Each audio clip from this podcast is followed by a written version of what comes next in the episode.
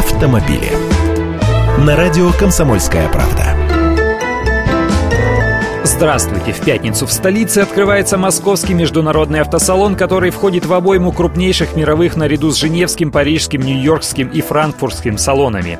Нам обещают показать 9 мировых, 9 европейских и 43 российских премьеры, а также 16 концепт-каров. Будут российские новинки, а также премьеры почти у всех европейских, американских и японских производителей, о них я уже рассказывал. Но и китайские автопредприятия тоже тут как тут. Лифан – лидер по российским продажам среди китайских брендов представит обновленный Solana, а недавно пришедшая к нам на рынок Brilliance свое видение азиатской BMW, большого седана H530.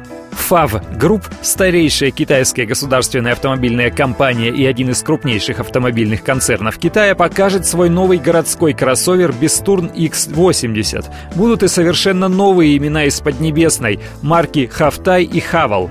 Про первую у нас совсем никто толком ничего не знает, их первой моделью станет кроссовер B35.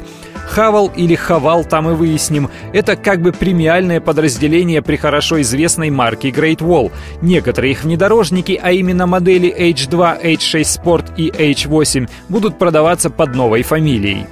Компания Cherry видоизменяется по-своему, они запускают модельную линейку под названием Ambition Line, в частности покажут уже начавшие продаваться модели Bonus 3 и Tiggo 5. А Дунфен устроит российский дебют спортседана L60 и кроссовера AX7, который является собой перелицованную версию Nissan Qashqai первого поколения, выпускаемую в Китае по лицензии. Автомобили.